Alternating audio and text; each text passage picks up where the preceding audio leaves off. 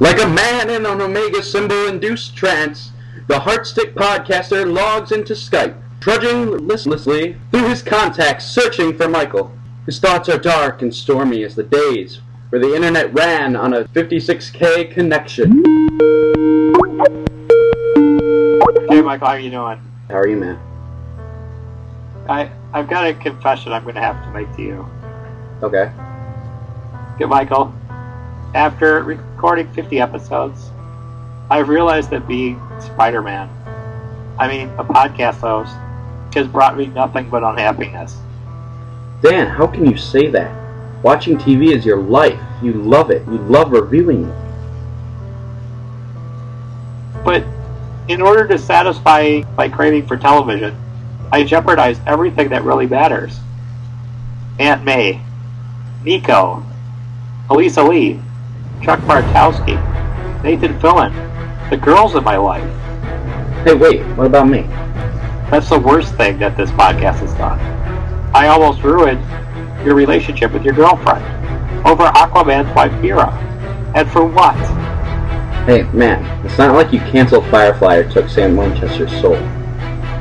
But can I be sure my only motive was to give news and opinions on the television industry? Or was it the heady thrill of individual episode reviews? The precious moments of having media junkyards Robin Bird on our live show? The paranoid thirst for the power of a network executive which can never be quenched? As a small fan, you've had to bring thirst into this, didn't you? May heaven forgive me, Michael, but the more I think of it, the more I feel that Fox was right to cancel Firefly. In which case, for the sake of my own sanity, there's only one thing left to do. Be Spider-Man. I mean, post across the airwaves. No more. I just can't do it, Michael. I'm going to throw my equipment in a trash can, and it's going to rain on it, and I'm just not going to do it anymore. And even if some kid brings in my equipment to J. Jonah Jameson, it's still not going to be enough to convince me to come back and keep doing this. I just don't see the point. It destroys lives, and it goes against the phrase, with great power comes great responsibility, that I just can't do this. So I'm sorry, Michael. Sorry for the pain I've caused you and all of our listeners, but they've heard enough of me yakking that I need to move on. But Dan, across the airwaves is not brought pain and suffering to anyone. In fact, this show has brought joy to every listener that has listened to it. It's brought joy to me. I've had so many hours editing this podcast. I've thrown my whole life into it. It's something that I would, I would, dare I say, die for. And Nico, what would you do with Nico? Where would he go? What would he do? He'd be alone on those Virgin Islands, all by himself, with nothing to do and nowhere to go. No movies to see, no TV shows to watch. It'd be terrible. Nico can last. He could survive. I don't know, Dan. He adores you, and he really, really loves being your co-host. I love being your co-host. And if you really, really think this is the answer, I only have one thing to say. Well, Michael, don't start any fires on my account. No, Dan, that's what I have to say. I didn't start this fire. You No. did. You did. What fire? This one. I Michael, this is a... What are you doing? I'm answering both of our problems. This doubt, this self-pity, this across the airwaves no more, it ends right now. With this.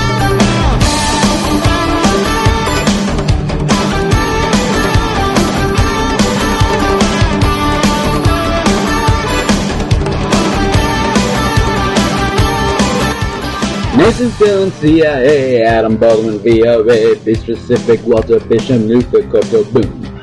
John Casey, Roger Nixon, Impala on television, North Atlantic, South Pacific, live in Chicago.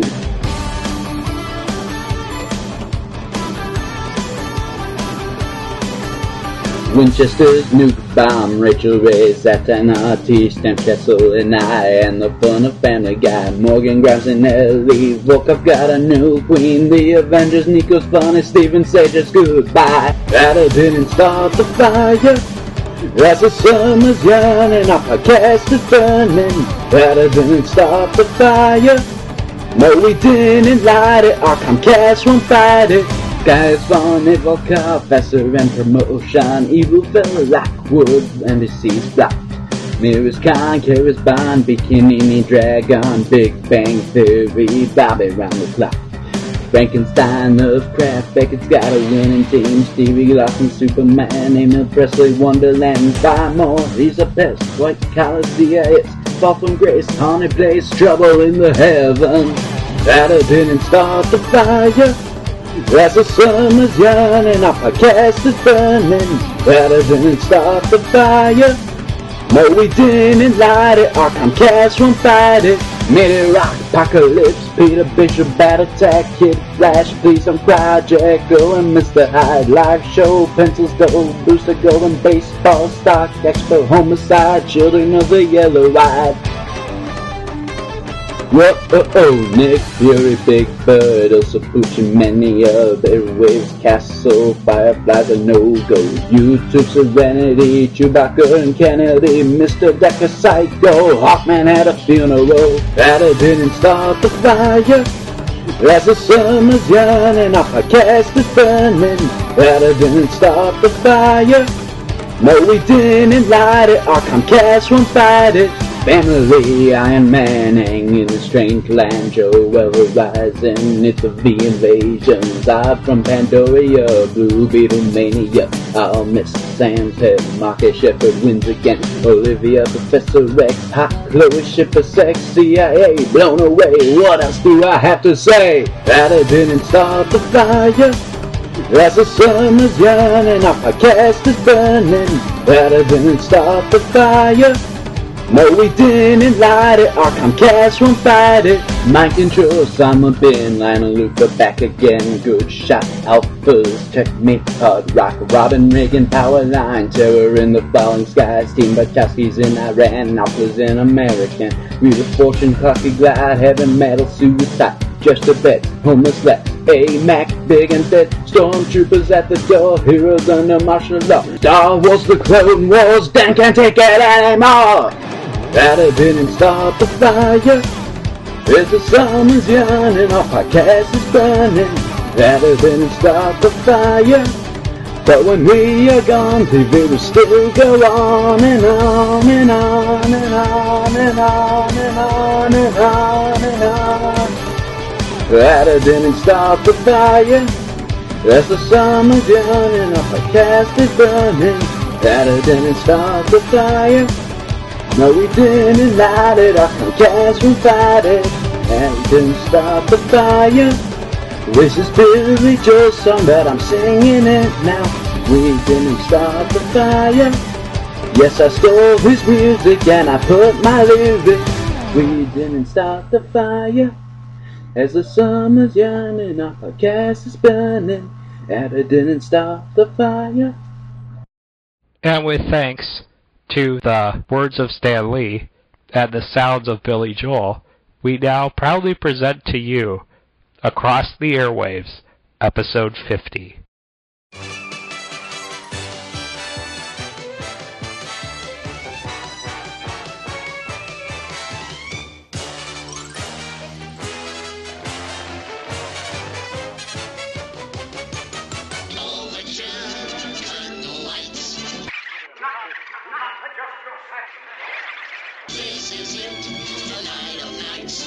TV fans are taking over. This is Across the Airwaves.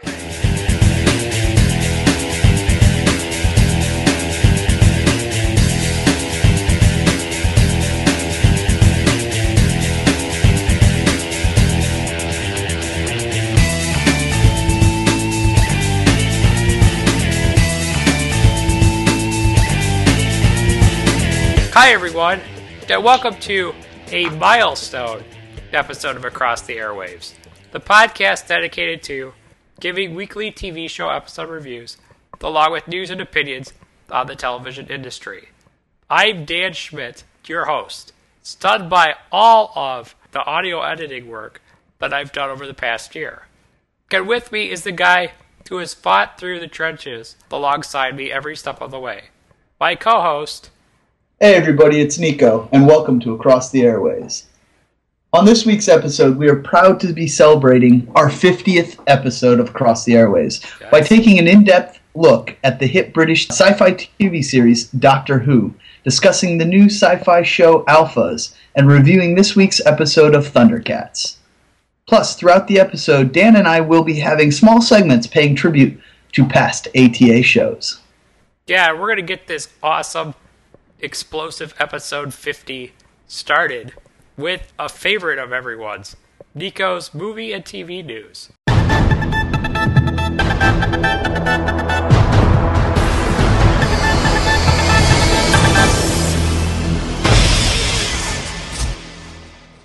The Star Wars Blu ray will be released next week on Friday, September 16th, 2011, which also happens to be my dad's birthday. Awesome. Unfortunately, there are reports that Lucas has been at it again and has changed the scene on the Death Star where Vader throws the Emperor over the rail into the core of the Death Star. Many fans are extremely angry that Lucas is continuing to mess with the masterpiece that is the original trilogy. Oh no. Our second story Chuck season 5 promo photos have been released and they look great. You can check these out on our Facebook page. There is a link. Yes. A new Castle series premiere promo video has been released and it's entitled It's My Fault. And we have a link on our Facebook page. Check it out because it is awesome. Is that a watch at your own risk video?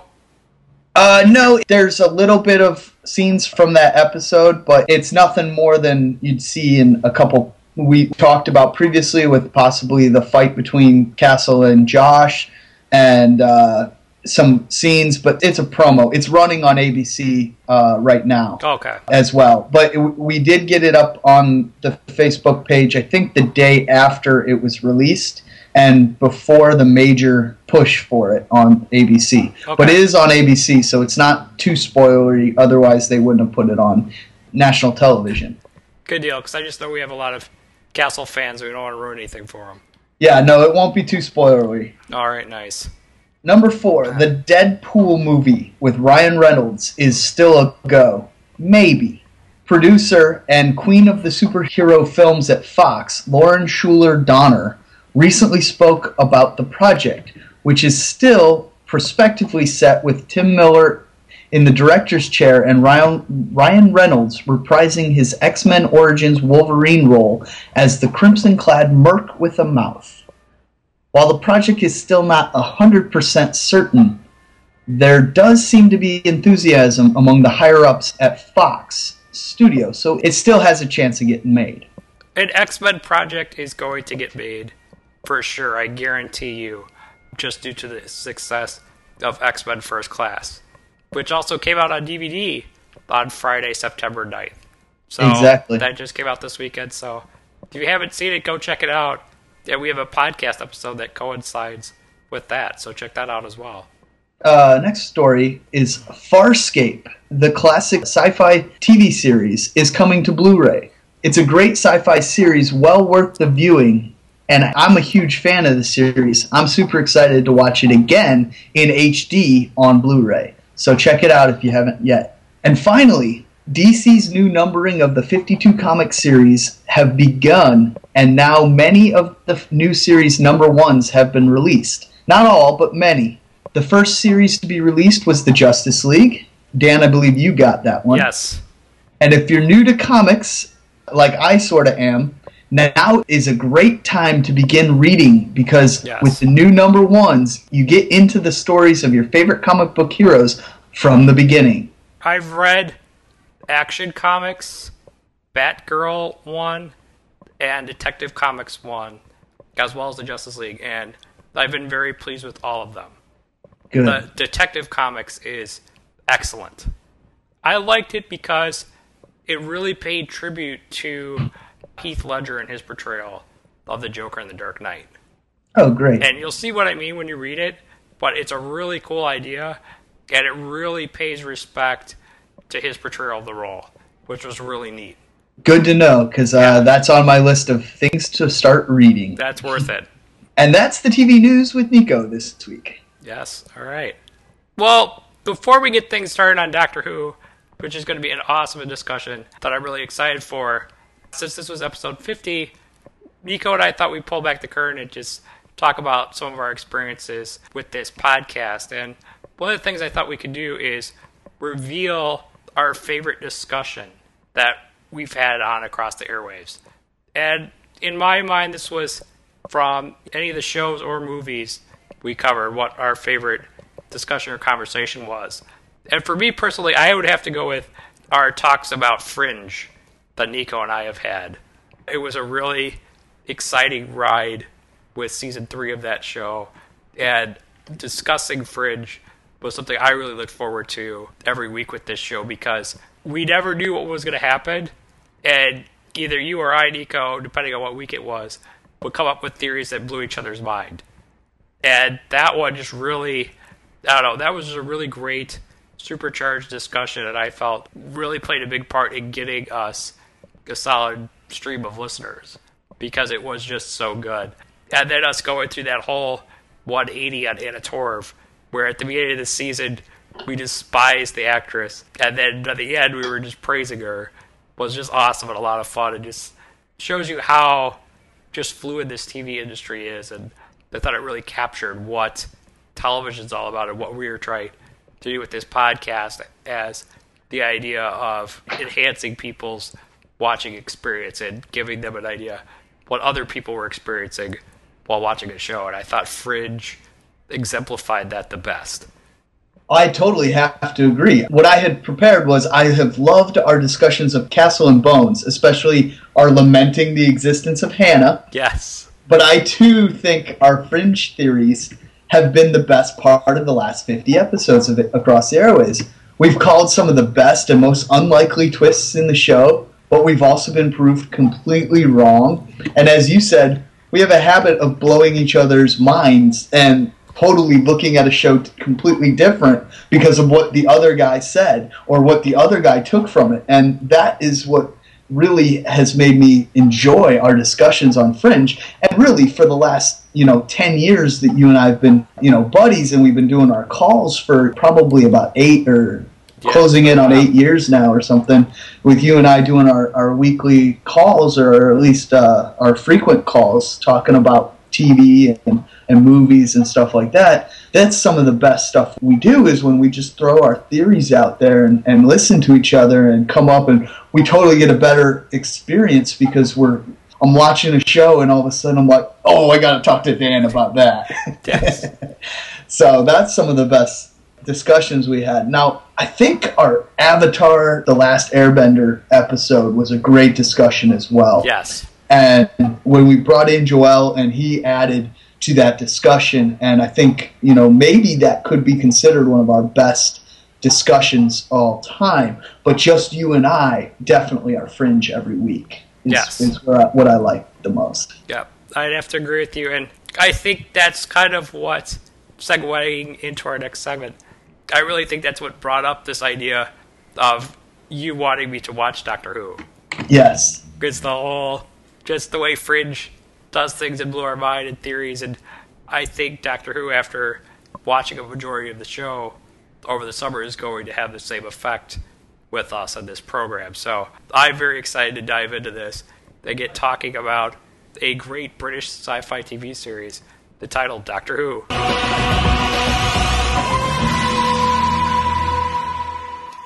A UK television staple, Doctor Who was completely redone for the 21st century by the BBC, bringing the show back in 2005 after its cancellation in 1989.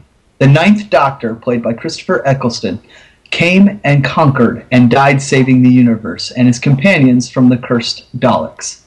Regenerating for the ninth time, the Tenth Doctor, played by David Tennant, brought more secrets and dark sides of this universe.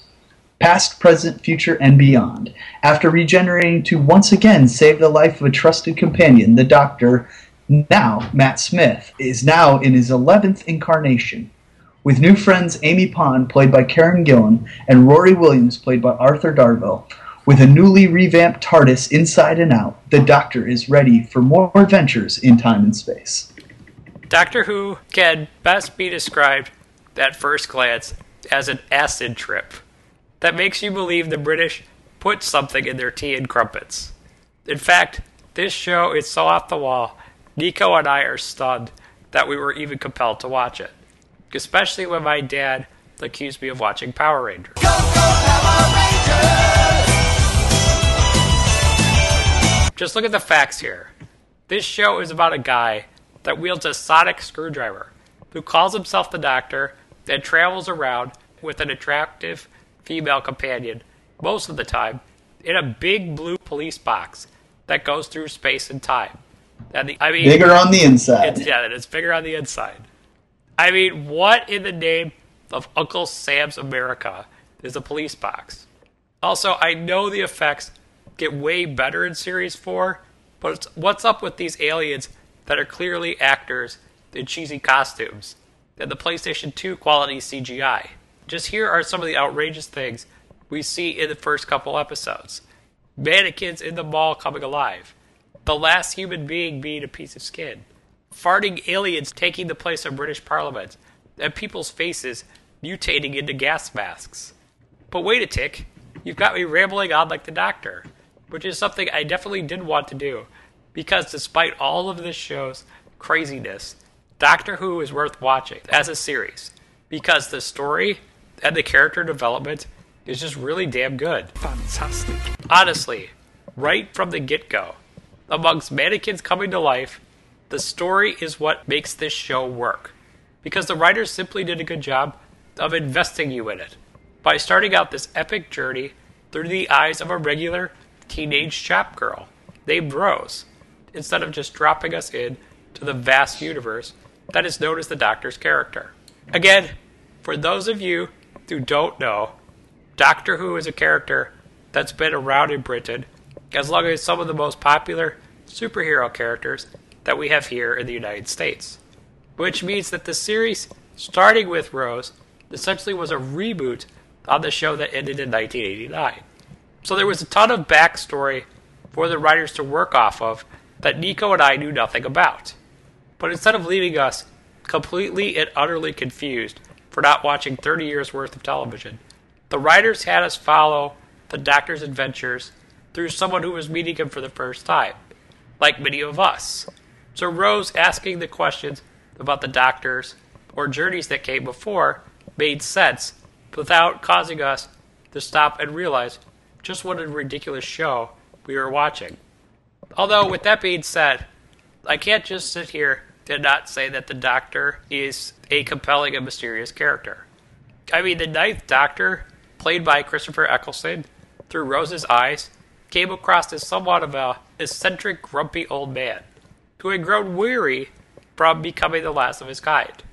For the most part, the Ninth Doctor would express this personality through sarcasm or warning Rose about the dangers of hanging out with him. But then, when faced with danger, and this may come from my experience with only seeing Christopher Eccleston play villains, the Doctor proved he was capable of serious cruelty and violence, especially when his arch enemies, the Daleks, are around. Speaking of the Doctor's arch enemies, many of them have a rather cheesy appearance, with the Daleks looking like motorized garbage cans with plungers attached to them. Exterminate! And the Cybermen looking like giant wind up toy robots. But once you find out the backstory behind these villainous characters, or see them on a killing spree, they become much more frightening than they appear. And that especially goes for the Cybermen, who kidnap people and turn them into robots against their will. Going back to the Doctor, as the series goes on, Rose helps the Doctor with his don't mess with me in a dark alley attitude. But the rage built up inside of him still exists. And most of the time, is directed towards villains through threatened Rose's life. So, with that, now that we've kind of covered him, Nico, what was your thought on the Ninth Doctor as well as this first chapter of Doctor Who, which introduced him to a new audience after being absent for 30 years. You always remember your first Doctor, and for me, that was the ninth Doctor, Christopher Eccleston. He was brilliant. He was the reason I fell in love with this show, and even back then, I was telling you, Dan, you had to start watching this show with me. Right. Eccleston had some great episodes as the Doctor, and despite not having the same budget for special effects, as you kind of said, he brought a larger than life persona to the character that caught my attention. As for my favorite episode with the Ninth Doctor, it was actually pretty late in his stead as the Doctor. It has to be the Bad Wolf episode. Yeah. I loved how they had led up to this great reveal throughout the previous episodes, and it paid off so well in the end. And I, I loved Christopher Eccleston as the Ninth Doctor. And when the Doctor regenerated and became David Tennant, I was initially disappointed because I had grown to love Christopher Eccleston as the Doctor and felt I kind of felt there was a, a, real connection and chemistry between him and Billie Piper, who plays Rose. But I'll talk about that a little bit more in a minute. You know, this is the thing with me. I'd seen Christopher Eccleston and other stuff before, so I think he did take on an identity as what I truly see the Doctor as, mm-hmm. if that makes sense. Like all I knew from David Tennant until you reminded me of that role was him being Doctor Who. So I associate Tennant, who we'll get to in a minute, as Doctor Who much more than Eccleston because that was the only character I know Tennant as, if that makes sense. Mm-hmm. So that was where I was with it. Rose, I liked her from the get go. Mm-hmm. Absolutely. And I felt she was the main character of that first season. And I don't know if I felt that way because I knew they were going to switch or what right. it was. But if you look back on that first season, the character I connected with then was Rudy for the whole time was Rose. Absolutely. So that's kind of where I was. But I did enjoy the establishment of the Daleks as the Doctor's villain. Mm-hmm. So with that, I'm just going to move on to the next Doctor. Unless there was anything you wanted to say about Eccleston. Nope. Some more. Okay.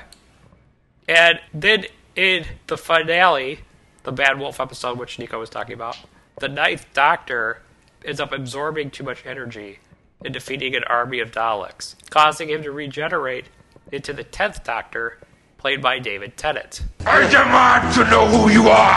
I don't know! Now, I don't know about all of you, but it seems for the most part that David Tennant is the actor to most people that started watching the show with the reboot, like Nico and myself, associate with the Doctor in the same way that fans associate, let's say, Sean Connery to James Bond and etc.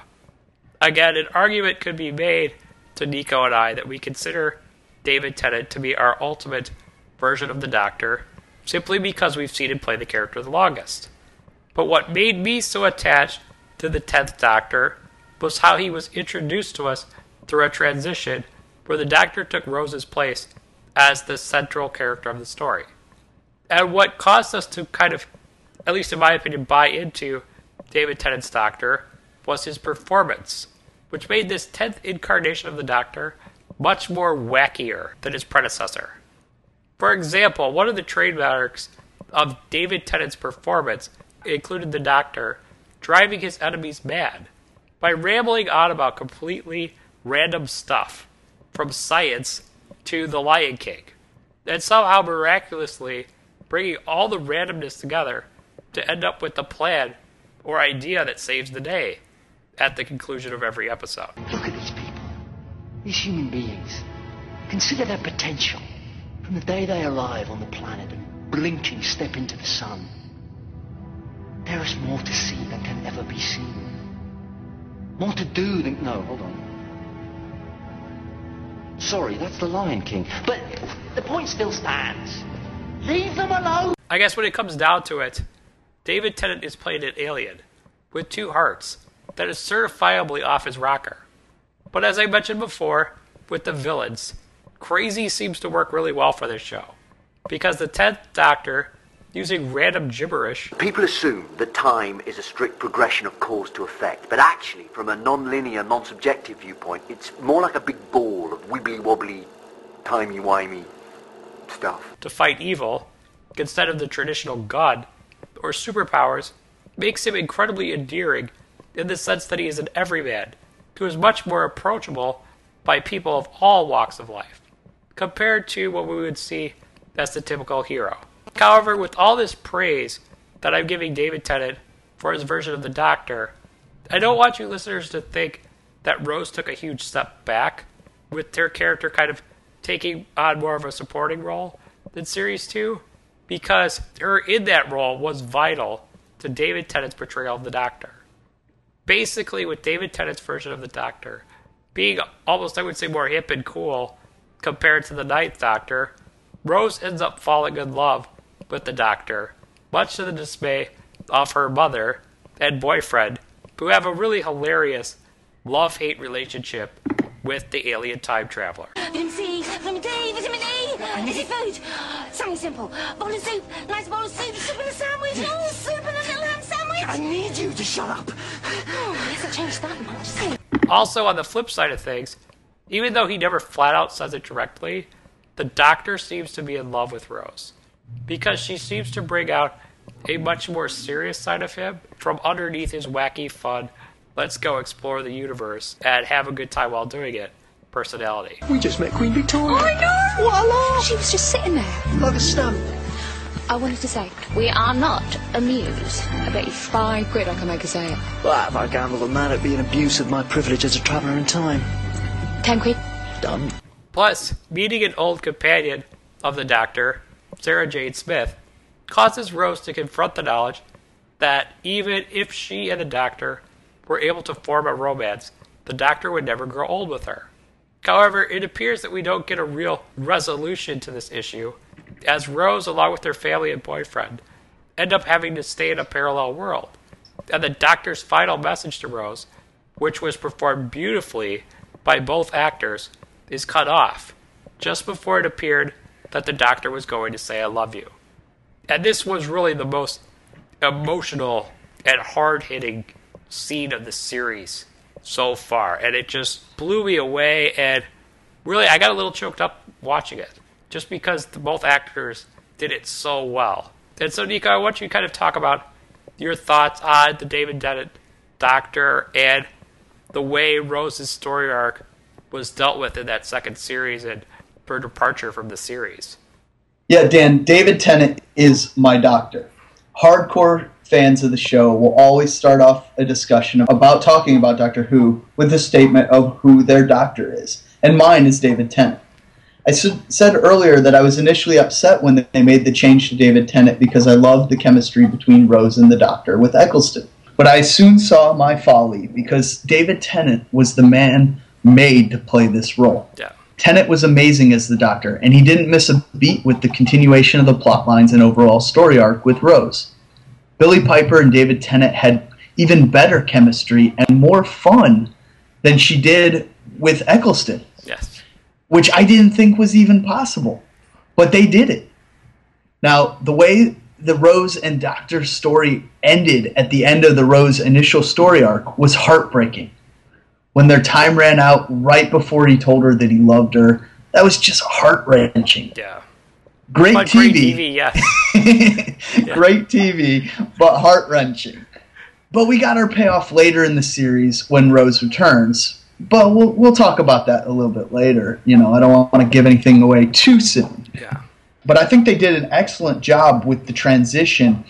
Now, initially, I was in that Christmas special where he transitions, right? Yes. It's the Christmas episode where he transitions, and I was upset because it was a different feel. But I soon realized, as I said, that David Tennant was the man made to be the Doctor, and uh, many people agree with us that David Tennant is the new everybody's Doctor. And hopefully, if things continue to go well, Matt Smith will one day be a lot of little kids' doctor because he was who they got into the show with. But David Tennant is definitely my doctor. David Tennant set the basis Mm-hmm. for what we got with Matt Smith. Uh, I think with the Eccleston, he was almost scared to set the basis because he did say he didn't want to be typecasted.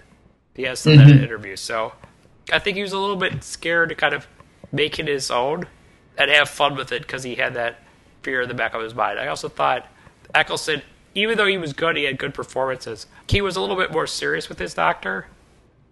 And we Oh, talked- absolutely. and we talked about that that that could be attributed to him just coming off the time war, and that making him Yes. dark and almost feel older because of what he went through. And when he regenerated, Tennant was a younger version of that. So it's possible for that standpoint, that's how they wrote it as well. But the thing with Tennant is he's just as eccentric enough to be one of those characters that you love. For example, like Dr. Bishop on Fringe. hmm He's very eccentric.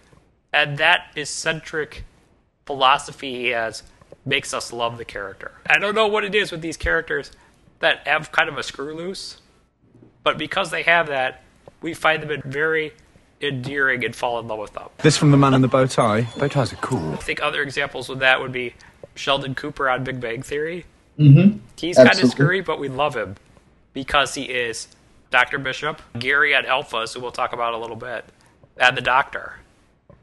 And I wouldn't put it past him that the Doctor, some of his wackiness, was used as a basis for Dr. Bishop on Fringe. Because I have read, I haven't seen them perform, but the Doctors before Tennant and Eccleston were also kind of wacky. So I think that wackiness is a big thing of it, and David Tennant captured it beautifully, and that's why I think you and I are saying we love him as our doctor because he Eccleston- captured that. Yeah, Eccleston was put in a tough position because he was hired only for the one season. They had already they wanted Tennant. Tennant was unavailable for the first season, so they went with Eccleston, knowing that Tennant was coming in in season, series two, with no option. That was going to happen regardless of how well it was received. Yeah.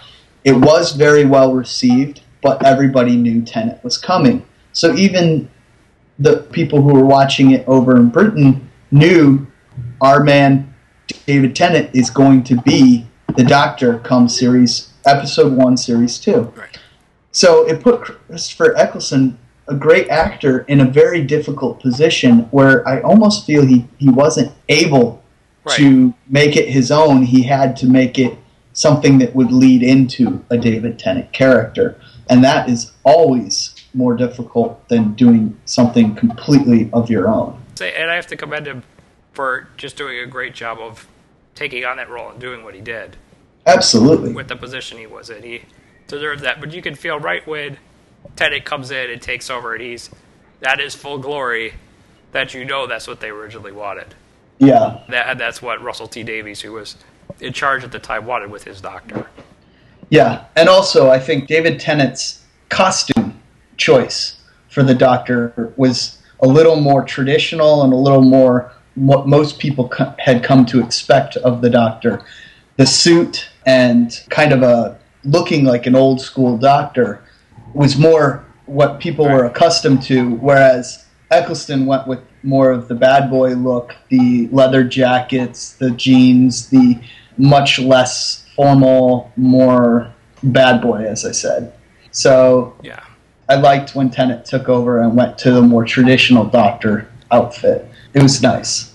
I think Tennant's outfit is much more modern than Matt Smith's, even though. Well, Matt Smith went with the bow tie because bow ties are cool. Right.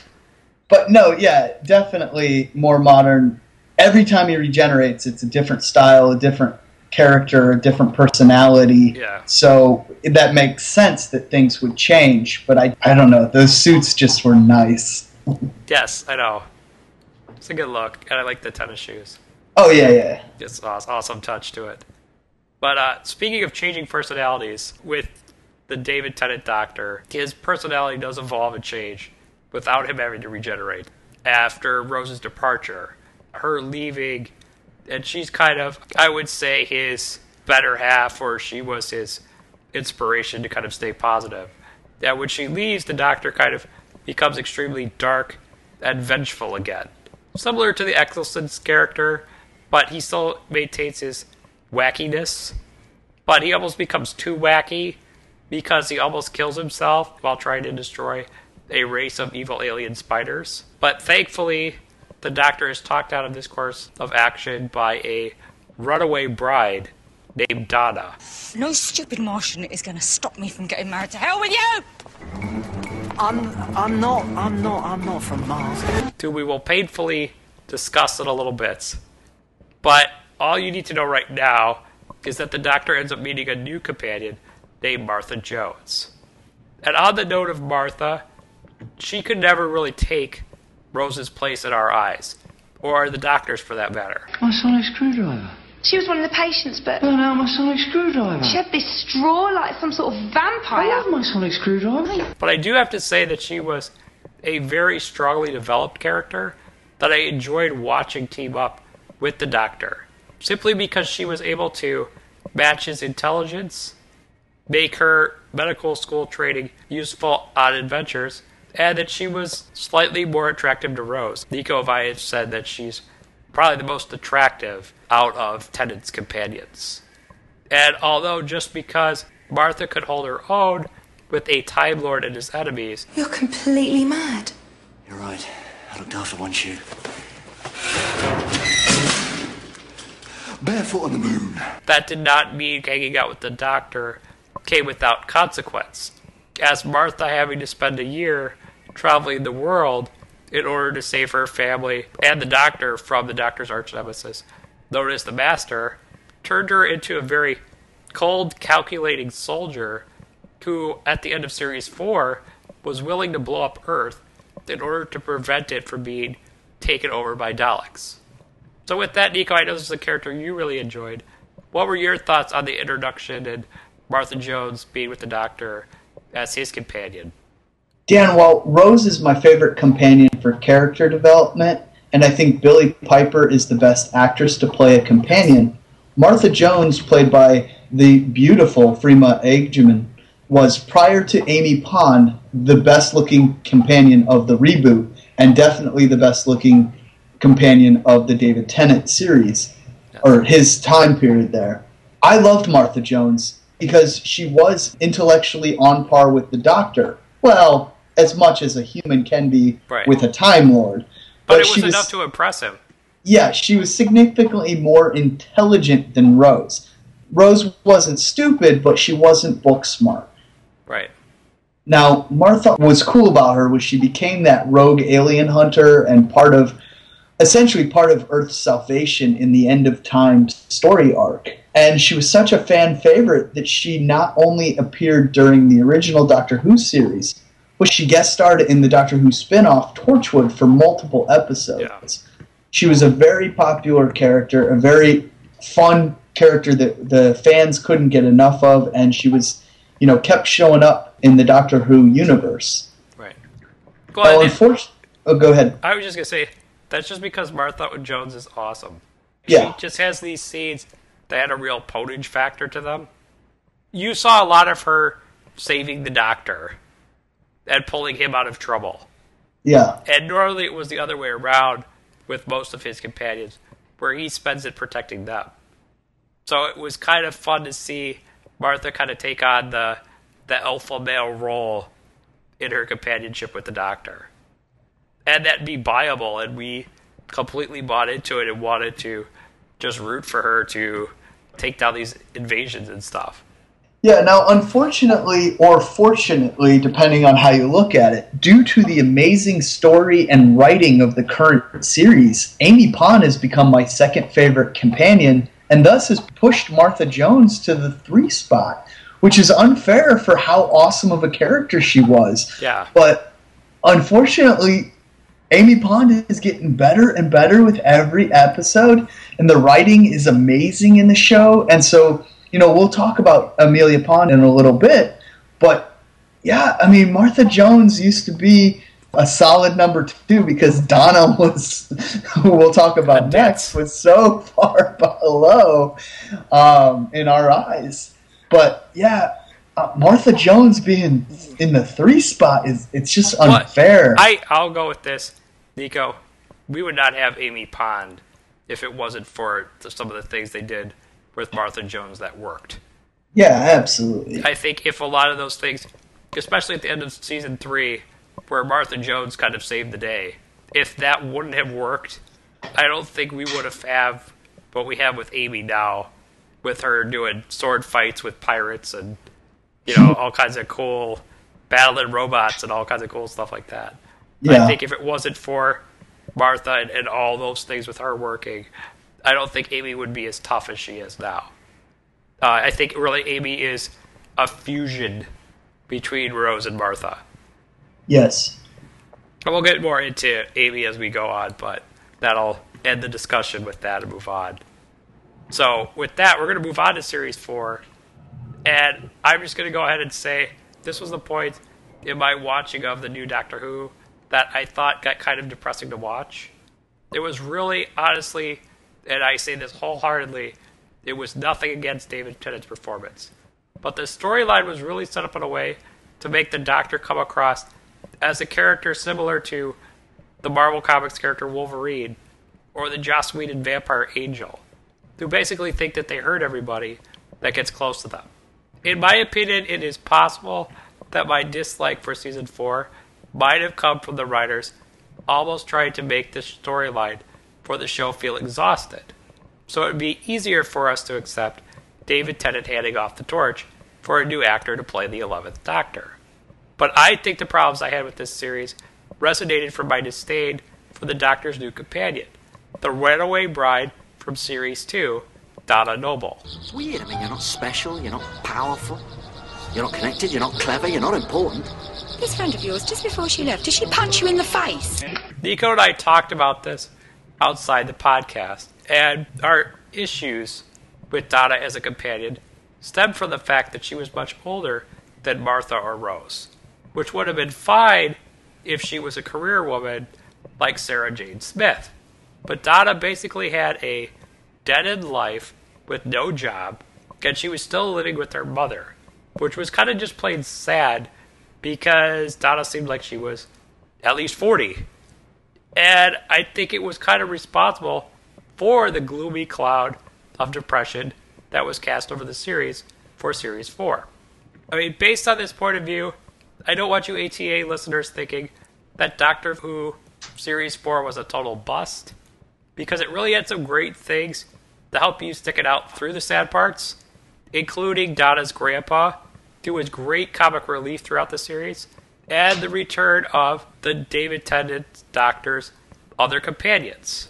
First off, Martha, who we really enjoy, returns for three episodes. That was brilliant! And as exciting as it was to see her back, these episodes were kind of a disappointment when it came to her character because she spent most of the first two episodes tied up in some back closet to keep things focused on the companionship between Donna and the Doctor. But then at the end of the series, Rose returns, wielding a large plasma rifle. Long time no see. Been busy, you know. indicating that traveling with the Doctor has also turned her into a soldier to the same degree as Martha. Plus, it was just awesome seeing her carry that big plasma rifle. I don't know. There was something just attractive about that.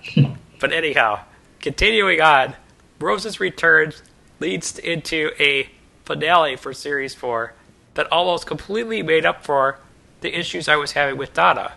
Because we got to see all of the companions and secondary characters that I loved from the show so far, including the great Captain Jack, who I suggest all of you watch on the Doctor Who spin off Torchwood, team up to take down an invasion force of Daleks, allowing David Tennant's Doctor to shine by kicking some alien butt with wacky words instead of weapons. There's an old Earth saying, Captain. A phrase of great power and wisdom, and consolation to the soul in times of need.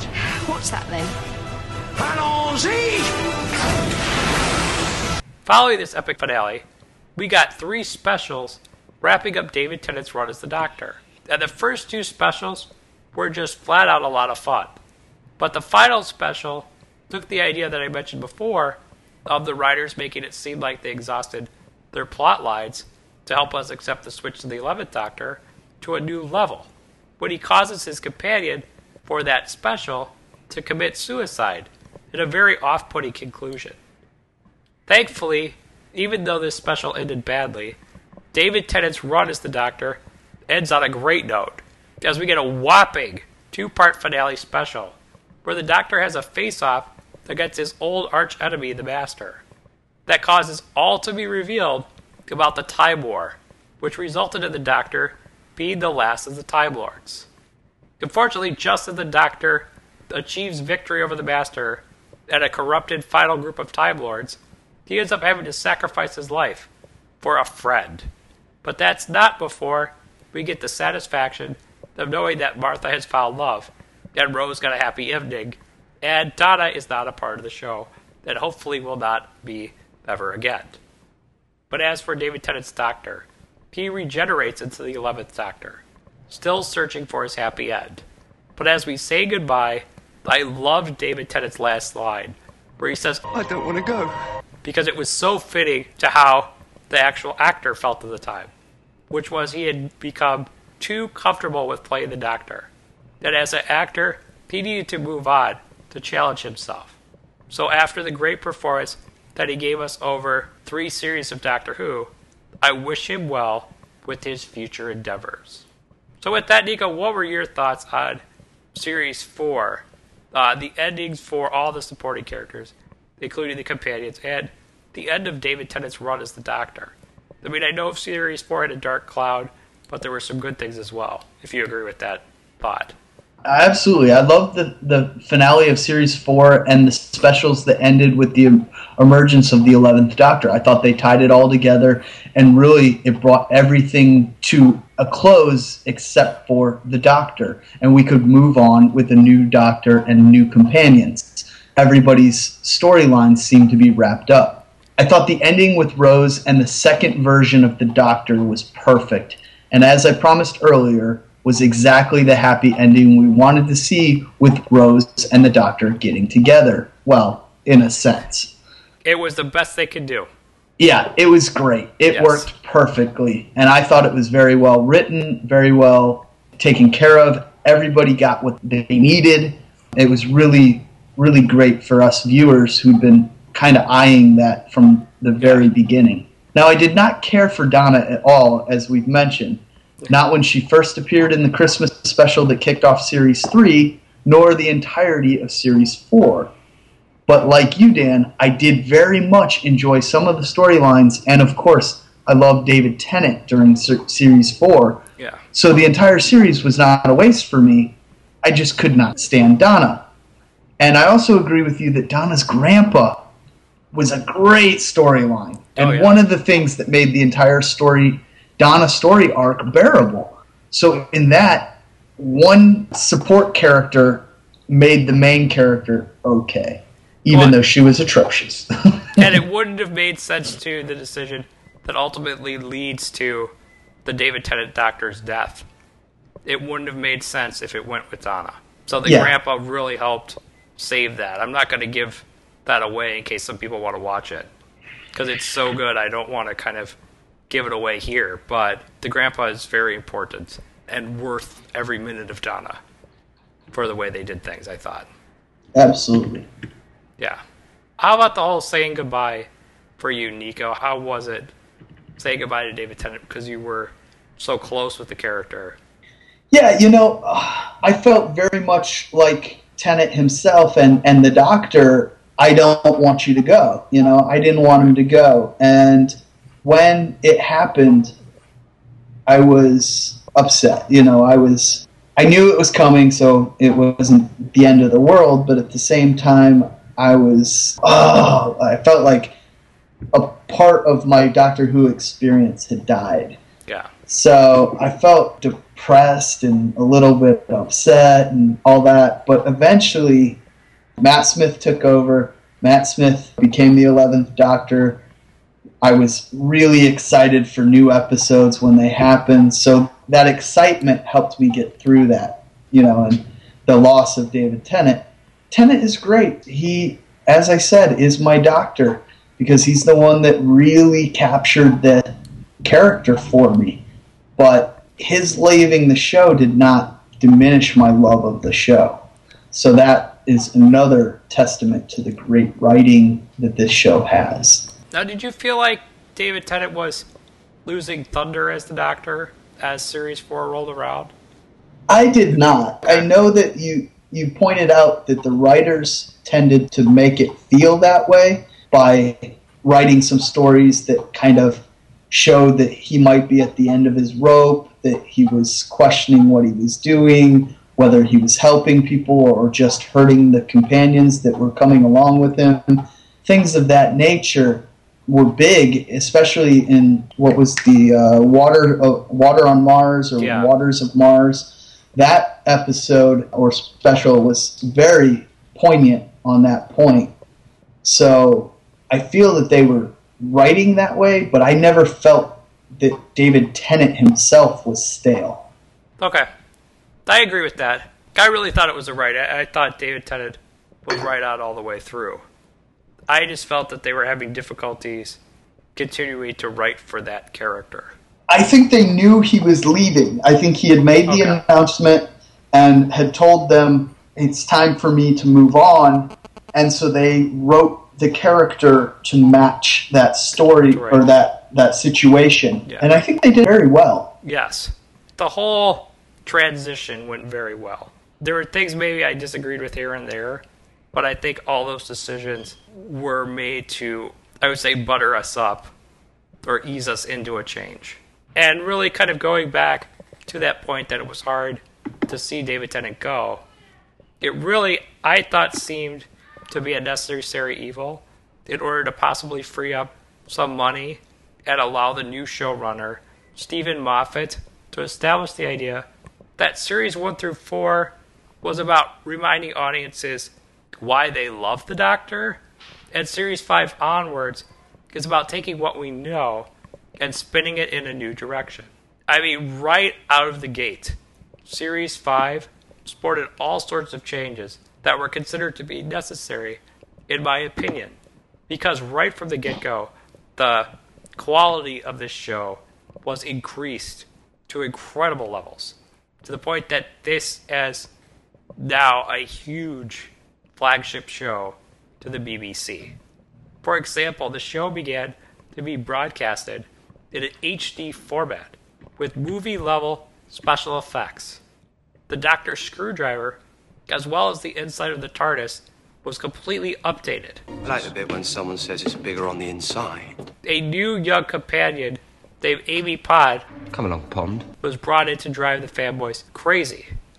And most notably, we were given a new Doctor, played by Matt Smith, that fitted with all of these changes. Because even though I loved that, I mean, I love David Tennant as a Doctor, I don't think the things Moffat wanted to do for Series 5 and now Series 6 would have worked. By the way, I can't in good faith mention all these incredible changes without acknowledging the supercharged music theme that has been added to this show. In scenes where the Doctor stands up to his enemies, entitled I Am the Doctor, written by the show's longtime composer Murray Gold and performed by the BBC National Orchestra of Wales. And basically, all these things together that I mentioned just made me really, really excited about Doctor Who. I mean, it just gave me this refound rejuvenation for this show that had me glued to the screen. Very much so when Tennant first came on the scene. That I loved it and I was excited and just to get that feeling again, that feeling of rejuvenation with this show was just awesome. And focusing in on Matt Smith as the new Doctor, I would say that he's similar to David Tennant and that his performance is built off of David Tennant's role in the sense that he uses wacky comical gibberish to outwit his enemy. But I think Matt Smith's Doctor takes this a bit farther by him coming off as almost this big kid. He was just extremely curious and always wanting to try things. I am definitely a madman with a box. For instance, when he first regenerated from the David Tennant Doctor, Matt Smith's version tested out his taste receptors or taste buds by eating all sorts of strange foods, including a stick of butter and fish sticks, or what they call in Britain fish fingers, in pudding. What's wrong with you? Wrong with me? It's not my fault. Why can't you give me any decent food? You're Scottish. Fry something. Plus, he does things that you just wouldn't expect an alien with two hearts that travels around in a time machine to do, such as play soccer, which everyone knows is known as football in Britain. Popping out of a cake at a bachelor party. I Thought I burst out of the wrong cake. Again. That reminds me, there's a girl standing outside in a bikini. Could someone let her in and give her a jumper? Lucy, lovely girl. Diabetic. I mean, the doctor even went to the extent of marrying Marilyn Monroe. Seriously, anything you can think of that could be considered as fun, Matt Smith's doctor does it. And does it with style. Who the man? Oh, it's- I'm never saying that again. Fine. Mean, there was one episode where there were pirates having to walk the plank, and he was excited about the fact that he was going to walk the plank, minus the fact that there were sharks below. I mean, that's just how curious and fun this guy is. Also, really, he has this knack for, I can best describe it as finding a diamond in the rough. In other words, the doctor kind of has this tendency to fall in love with utterly ridiculous objects that can't help but make you laugh. Such as the doctor in several episodes constantly asking for a fez, simply because he thinks fezzes are cool and it would make a fun fashion statement. What in the name of sanity have you got on your head? It's a fez. I wear a fez now. Fezzes are cool. I mean, really, when it comes down to it, and I think this is best exemplified in the opening minutes of the Series 6 premiere, where he basically shows up on the TV. Matt Smith's doctor is almost like a cartoon, always popping up at the wrong time to annoy Amy Pond, much like Droopy driving the wolf crazy if you've seen those classic cartoons. Guess who? I surprise him like this all through the picture. Again, with Amy being a woman, her annoyance towards the doctor, constantly surprising her, really kind of comes off as she likes it. And some really could make an argument that it turns her on, much to the dismay of Amy's husband, Rory, who is the doctor's other companion. So she kissed me. And you kissed her back? No. I kissed her now. Yes, I know. Doctor Who, which is considered to be a kids' show over in Britain, has turned into the plotline of the movie My Best Friend's Wedding. But as a fan of hour long dramas, it's something that I welcome to the show with open arms. Because, one, like the new Thundercats, which we talked about in our last episode, it does not insult the intelligence of kids watching the show. And two, Matt Smith is the doctor, Karen Gillian is Amy, and Arthur Darvill as Rory all seem to play off of each other in a way that creates the right amount of humor and dramatic tension to allow us to accept the zany sci fi universe of the show, along with preventing us from feeling the sense of loneliness that hurt my enjoyment of Series 4. Now, you, Nico, said in the Comic Con episode that Matt Smith, Karen Gillian, and Arthur Darvill's friendship that they've established outside of working on the show has attributed to their success as the current cast of Doctor Who, which is something I wholeheartedly agree with. But I also think that these three are very talented actors, and I can't wait to see what they're going to bring to the future of this show, as well as other projects that they will be working on. So, with that, Nico, I want to get your thoughts on all the changes that were made at the beginning of Series 5 to increase the quality of the show, because there were a lot of big, glaring things done. And also, I want to get your thoughts on Matt Smith taking on the role as the 11th Doctor, as well as his new companions. Dan, I was not an early fan of Matt Smith. Not because Matt was bad or anything. In fact, far from it. Looking back now, he was brilliant. But David Tennant is my doctor, as I've said uh, about four or five times already, and Matt Smith is the one that came in to replace him. Now that Matt has had nearly two seasons as the doctor, I have to say he's amazing. Yes. He has totally revolutionized the role and has been instrumental in bringing the Doctor Who excitement here to America. As in revolutionized, I get nervous saying that with Matt Smith because I think he's built off of David Tennant. Again, I think that's because he's my doctor. David Tennant is that I keep constantly have to say Matt Smith is good, but we can't count David Tennant out. Oh no, definitely not. But I think that there are significant differences between his Doctor portrayal, which is an evolution of the David Tennant one, Okay. that make it significantly different. And because he essentially went back to a younger seeming version, Yeah. one that is more playful, even than the early David Tennant Doctor. More playful, more loving, I think. um, as you watch five and six, you will see uh, those come out. The idea that there is a possibility of future love for him, things of that nature, I think are completely wholeheartedly different than what we've seen of the Doctor before. Even though we said that maybe he fell in love with Rose, this is even to the next level. So that's why I say Matt Smith has kind of revolutionized the role because he's maybe evolved the role is a better way of saying it. The other thing is, it feels like that journey that David Tennant went on in the last season, and the way him looking back at his life at the end of his final episode, I think acted as a catalyst for what the Matt Smith Doctor is doing. Yes. It builds off of it very well, where that version of the Doctor died, realizing he never really shared his feelings for the woman he loved. And now this Doctor is almost rethinking those feelings and emotions. Yes. And now I said that Matt Smith has been instrumental in bringing the Doctor Who excitement to America. That can be most plainly seen by the Series 6 premiere, both episodes shown twice in a row with them doing a panel in between. It was Moffat, Matt Smith, Karen uh, Gillan, and Arthur Darvill all here in the States answering questions for Doctor Who fans. They did uh, two episodes, so that was about an hour and hour and a half, hour and forty two minutes, something like that. And they showed them both back to back.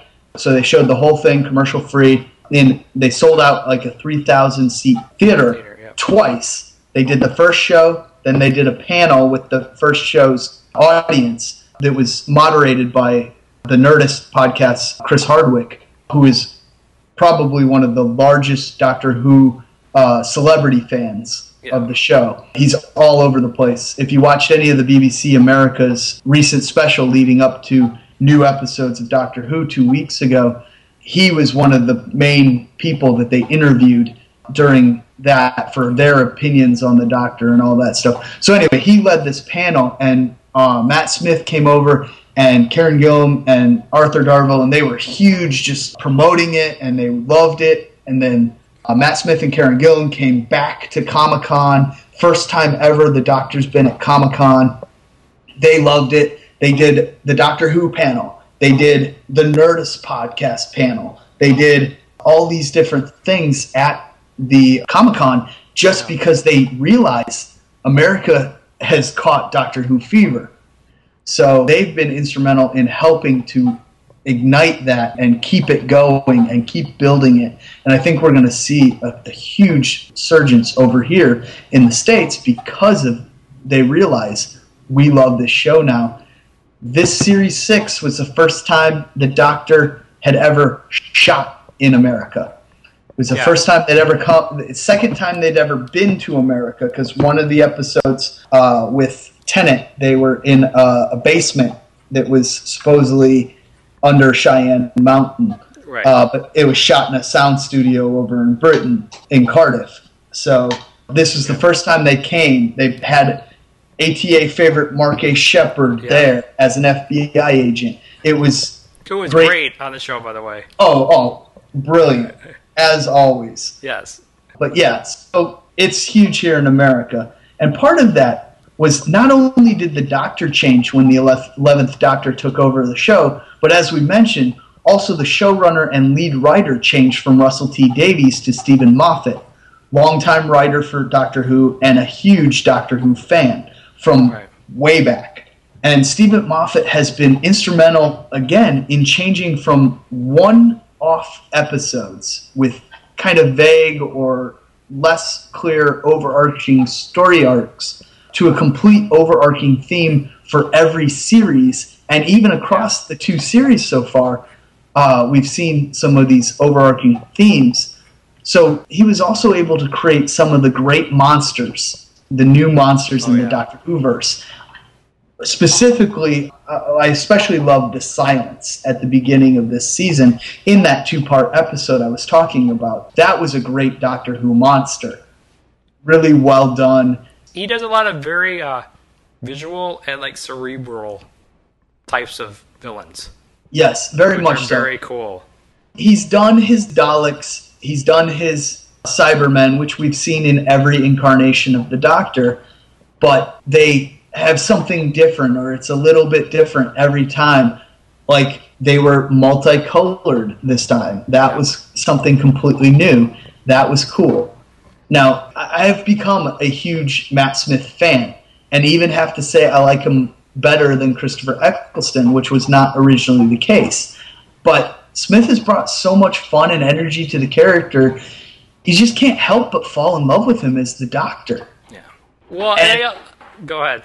Well, I was going to talk about Amy Pond, so if you Well, that's what I was going to go into. Actually, okay. I was just going to say a lot of it does, and this will go right into what you're going to say.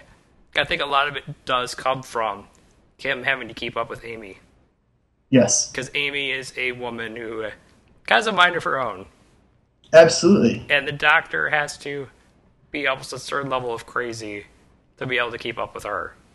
Yeah, and my comment about Amy Pond was Karen Gillan. She's not the most talented actress to play a companion No. throughout the history of the show. I give that credit mostly to Billie Piper as Rose, but Karen is by far the most attractive companion of all time. Go back throughout the whole series, even all 30 years before, and I'd have to say Karen Gillan is the best looking actress to play a companion on the show. And I love the accent. Yes, Amelia Pond is sexy. So much so that there was quite a bit of outrage after the series 5 episode when she kissed the doctor in her bedroom in her nightgown the night before her wedding to Rory. It was scandalous, especially for a children's show. There was all kind of outrage over in the UK about BBC showing it on a family program. But they were trying to up the sex appeal of the show, and it worked. She yes, is gorgeous. go crazy. She's gorgeous. People were going nuts when she walked out on the stage at Comic Con. And Karen's acting is improving. And by no means am I saying that she is not a good actress, or should you draw any similarities to my feelings about early Anna Torv, because Karen is still a better actress than Anna Torv has become. Or she was, you know, when Karen started, she was still better than what Anna has become. But her acting is still, even as we see it, improving. And I'm finding myself debating whether she could become my new favorite companion and knock Rose out of that number one spot. Because I've always said Rose was the best companion. But with the quality of Karen's acting and the quality that she is bringing to the show, and especially the writing of Steven Moffat and the other great writers that he surrounded himself with, I'm loving Amelia Pond. She is becoming great. She's got a really wild, ambitious, unexpected personality, and that's what makes her fun to watch. Yeah. And finally, I was talking about Moffat. I love that Moffat did something we've never seen exactly before. Well, maybe a little bit with Rose and Mickey, but not really. But the idea is he introduced the idea of the companion's companion. Arthur Darvill, who plays Rory, is Amy Pond's companion and now husband that travels along with her and the doctor. Traditionally, it's been doctor, companion, doctor's male, companion's female. Well, now we have a third full time traveler who is Rory. And it has become quite clear that it is Amy and Rory and the Doctor. Amy and Rory is one entity, and the Doctor is the other. So they're the companion. And so early on, you couldn't tell in Series 5 whether she was in love with both the Doctor and Rory. You know she's in love with Rory. So It- that is. But all- it still gets questionable at times. it does, and they, they like to play that up, and they like to make Rory get jealous or things like that. But there's an excellent Yeah. episode called Amy's Choice, And when you see that, you will understand the dynamic better. I think you've seen that one, Dan. Yes, I have. Yes, Yeah. I will agree with you on that. I just think they still play around with it just to Oh, yeah. that tension. Yeah, even watching. even in last night's episode, they do. Okay. So this was a unique move that proved the brilliance of Steven Moffat as a storyteller. These two series slash seasons, uh, which we're about to finish up this fall, have been uh, or they've been building from the very beginning of Series Five. And when you complete this season, you'll see the brilliance of Steven Moffat as a writer and the necessity of the Rory character to the overarching storylines of the Eleventh Doctor thus far. I can't say enough about the brilliance of this show because it's still evolving, but it's so amazing. It's some of the best writing on television, and Steven Moffat is a huge part behind that. And Oh, yeah. if you're not watching that show, you need to be watching it. Over here, we've got you know our J.J. Abrams and our Joss Whedon. Moffat is the guy too. He should be on that list from what we're getting from this show. And Abrams has said that for Fringe, he took a lot of stuff from Doctor Who, the history of the 30 years of television, plus the first couple years of the new reboot, into. And you even said some of the Doctor can be seen in Doctor Bishop. And the ideas of parallel worlds Yes. and a lot of that stuff is very. If you watch Fringe, you're gonna know what they're talking about on Doctor Who because they follow the same rules. Yeah. I think how some villains and stuff are dealt with is a little different on Doctor Who. And again, Doctor Who, I think, is more. It's a kid show, but it's a little more whimsical and fairy tale like compared to Fringe. But if you enjoy Fringe, you'll enjoy the show. So it's really worth talking about. And again, Nico and I could spend all day talking about Doctor Who because there's such great material, mythology, that everything to run by it. It's great. It's all available on Netflix, so I recommend all of you check it out. It's totally worth it. It's a great, accessible way to watch everything, and it's a lot of fun. But really, we could talk about it all day, and I'd love here to speculate with Nico about the future plot lines that I have up in the air so far. Again, I'm about three or four episodes behind, so I'm getting caught up because I was getting caught up with the show over the summer. And really, I've got all this speculation, like for the idea of the themes going on with season six. The baby that Amy's pregnant with, is it the doctor or Rory's?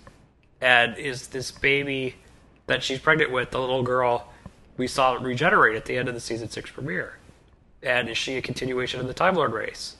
And then we have this character, Professor River Song, this woman from the future who claims to be the doctor's wife. How does she fit into things? So my brain is running wild with theories and speculation about all this, and we're just gonna have to leave it to be continued here on ATA because once I'm done with the Doctor Who series, which should be in about two weeks, that I think will be a part of our next episode, we're gonna kick things off right from the point after all these answers are revealed. So be ready for that. Doctor Who is coming to ATA, and we're gonna just get the ground running from the most current episode. That we'll give you a heads up on what number that's going to be closer to when I'm done with completing watching Doctor Who. So I hope this is a good little taste of Doctor Who and what we're going to be talking about at ATA and how it's going to be a part of things. So definitely check this show out if you haven't. And for those of you already watching it that listen to this podcast, look forward to more Doctor Who coming to ATA. But uh, before we get to alphas real quick, I was getting a little bit of out of myself there, Nico. I had it written down here to share our favorite funniest moment from the podcast. And so I wanted to go first with my favorite funniest moment. One that came to mind that you reminded me about is just dogging Hannah throughout all those discussions about Bones and how we couldn't stand her and all these horrible ways we came up with her to die. That was quite hilarious. The other thing I thought was funny was during the live show when we were giving Michael a hard time about Aquaman's wife Mera and how we all kind of ran wild and gave him quite a hard time regarding her and we got him in trouble with his girlfriend and Elisa Lee got really funny and I just thought that was a really fun moment and Michael's reaction to that was just great. So I couldn't have an episode 50 of ATA without razzing him a bit about that because it was quite fun. Yeah, for sure. Michael, I wasn't even in the same room and I could tell he was getting a little red, embarrassed. But yeah, no, that was great when we were giving him grief because he, he made an innocent comment about Mera being attractive in this episode or something, and we just took it beyond what was necessary to make fun of him. So that, that was that was a good moment. And yeah, I have to agree that a lot of our discussions about Hannah and being just atrocious and how we wanted to kill her and how I kept saying for I think like five or six episodes in a row, when are they going to kill her or why can't they kill her and all this stuff. And uh, I mean, it's funny to me. I don't know if it's funny, haha, to to the listener, but that was definitely some of the, the We had some dark humor on our bones sections. yeah. Get us rooting for the sniper like we did.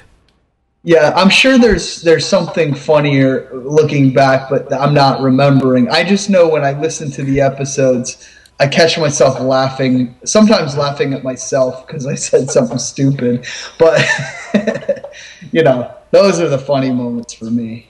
Well, here's to hoping that in our next 50 episodes, we don't have a character like that.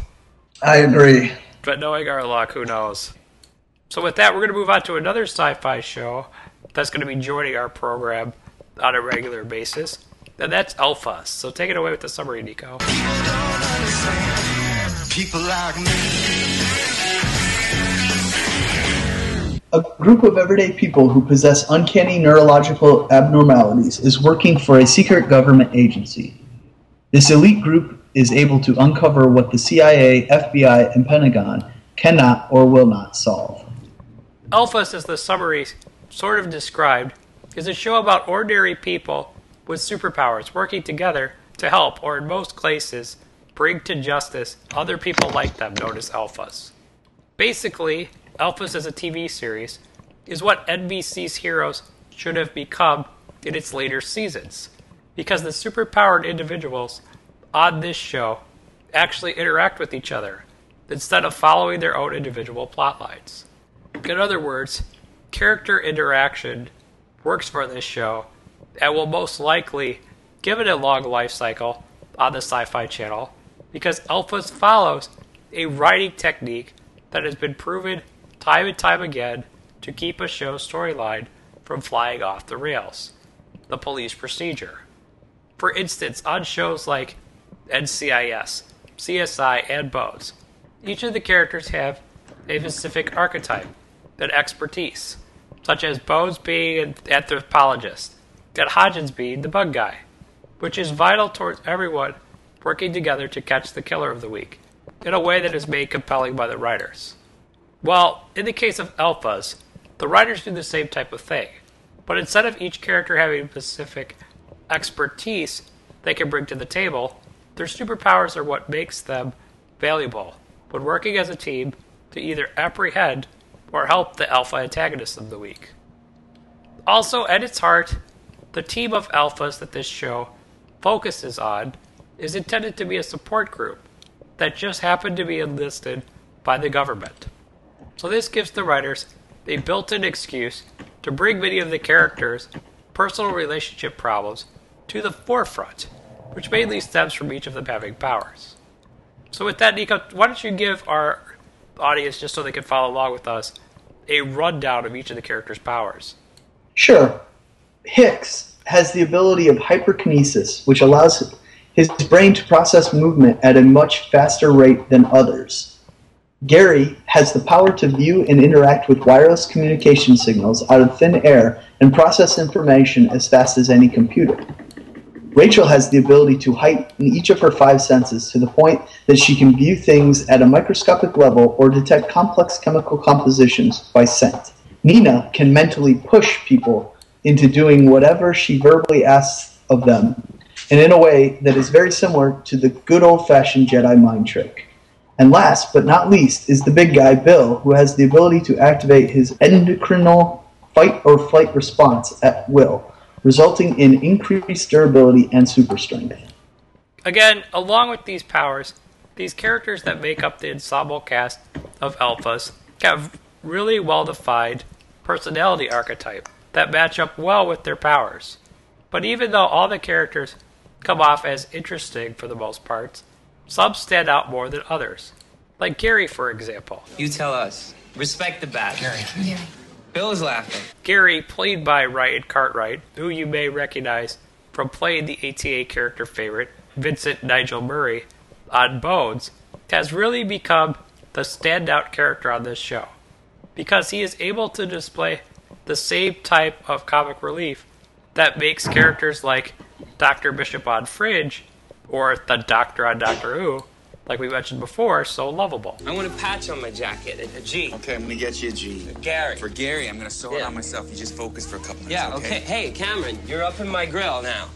You gotta get out of my grill. Okay. But most importantly, Gary's disability of autism makes him come across as an unlikely hero that you just can't help but root for, especially when he comes through for his fellow team members in the clutch. Now, don't get me wrong, I'm not saying that Gary can't be a hero because of his autism, but I find myself cheering this character on in the moments where Gary shows his independence despite the people around him thinking he is incapable. I'm a baller. How do you even know that word? It's the right word. Plus, I have to give this show credit for drawing awareness towards autism, which is becoming a bigger part of our society. On that note, ATA did get a tweet from someone who felt that Gary displayed many more mental disabilities than just autism, which is probably an accurate observation. Since when are they letting retards into school? I'm not. I'm not a re. Hey, you shouldn't use that word. I'm autistic. You're a retard. But this is a TV show, and the writers don't have the time to get that detailed on a character attribute without slowing down the story. You're stalling. You're stalling. Okay. I mean, for myself, who I'd like to think is an advocate for disabilities, I'm just happy that the concept of autism has been brought up on the show. And I think the whole conflict that we've seen with Gary's mom somewhat trying to take his independence away in fear for his safety or that it might be too much for his disability is something that we haven't seen before. That is fresh and new for television, even though it is an issue that people with all types of disabilities face in their everyday life. Another aspect that Gary has brought to Alphas is a lot of character development in Bill, who at first thought Gary was a liability due to his autism.